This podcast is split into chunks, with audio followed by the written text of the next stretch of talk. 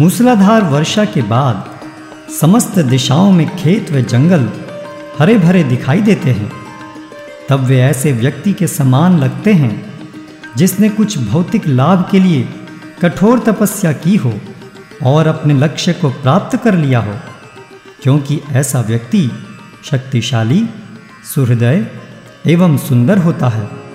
भावार्थ: वर्षा ऋतु की हरियाली एक अस्थायी प्रदर्शन है।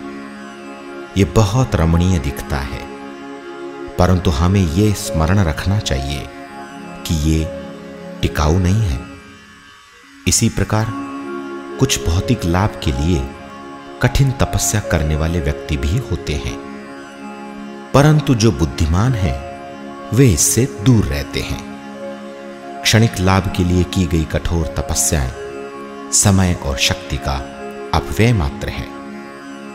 भौतिक लाभ तथा हानि प्रत्येक शरीर विशेष की संरचना के अनुसार तय होते हैं। जीवन की 84 लाख योनियां होती हैं और प्रत्येक प्रकार के शरीर के सुख तथा दुख उसकी विशेष संरचना के अनुसार ही नियत होते हैं। किसी धनी एवं निर्धन व्यक्ति के संतानों के शारीरिक सुख दुख में अंतर होता है। यद्यपि कोई भी व्यक्ति दुख पाने के लिए कठिन तपस्या नहीं करता, तथापि वो हम पर बिना बुलाए आ जाता है। उसी तरह से जो सुख भोग हमारे भाग्य में लिखा है वो हमारी इच्छा के बिना भी हमको प्राप्त हो जाएगा। यद्यपि हम दुखों से बचने में समर्थ भी हो जाएं और क्षणिक उपलब्धियों के द्वारा कृत्रिम रूप से कुछ भौतिक सुख भोग भी लें, किंतु ये जीवन की कोई यथार्थ उपलब्धि नहीं होती। हमारा कर्तव्य सनातन आनंद एवं शाश्वत जीवन की प्राप्ति करना है और हमें इसी अंतिम लक्ष्य व लाभ के लिए हर प्रकार की तपस्या करनी चाहिए। इस अंतिम लक्ष्य या लाभ की प्राप्ति केवल मनुष्य योनि में ही संभव है।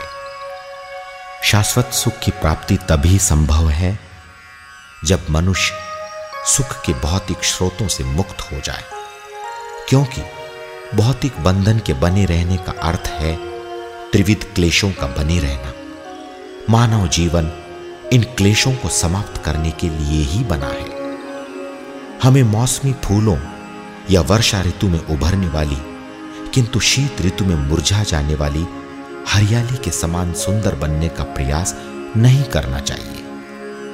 अज्ञान रूपी बादलों के आच्छादन से प्रोत्साहित होना और क्षणिक हरियाली के दृश्य का आनंद लेना किंचित भी वांछनीय नहीं है। व्यक्ति को सूर्य व चंद्रमा की किरणों से उमड़ते हुए असीम निर्मल आकाश में रहने का प्रयत्न करना चाहिए। यही तो हमारी वास्तविक अभिलाषा है। शाश्वत मुक्त जीवन, परिपूर्ण ज्ञान और आनंदमय वातावरण ही एक प्रबुद्ध आत्मा के हृदय की अभिलाषा होती है। हमें उस स्थायी सुख के स्रोत की प्राप्ति के लिए सभी प्रकार की तपस्याओं व कठिनाइयों को स्वीकार करना चाहिए।